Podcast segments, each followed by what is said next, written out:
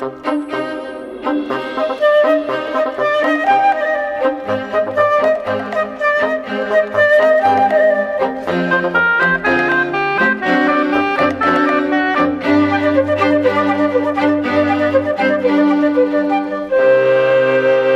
Nos últimos 40 anos, estas partículas foram observadas cerca de 20 vezes e receberam, nos anos 20, a designação de raios cósmicos porque vêm do cosmos, mas como a pergunta indica, não se sabe de onde.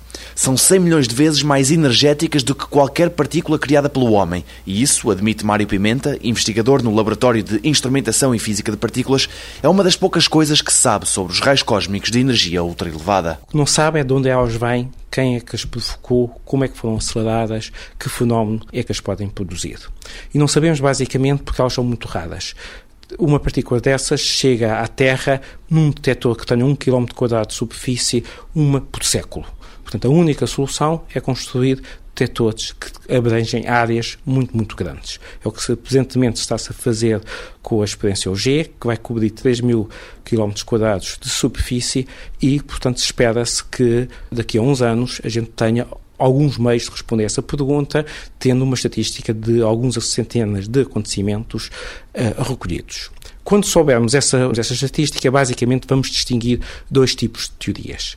Uma das teorias dizem-nos que essas partículas eventualmente vêm do início do nosso universo, vêm do famoso Big Bang, que são de alguma maneira as filhas de acontecimentos muito, muito energéticos que aconteceram no início da formação do nosso universo e, portanto, seria muito, muito interessante porque nós estaríamos a, a ver, no fundo, os fósseis do início do nosso universo. Outro tipo de teorias é dizer, não, estas partículas vêm de alguns objetos astrofísicos, como por exemplo uma explosão de uma estrela, uma supernova, um, um, qualquer coisa de muito, muito, muito violento que aconteça no nosso universo, mas que seja num objeto astrofísico.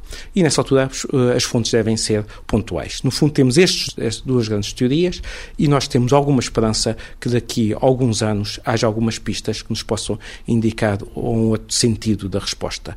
De qualquer maneira, é dos acontecimentos mais intrigantes que nós lidamos hoje em dia.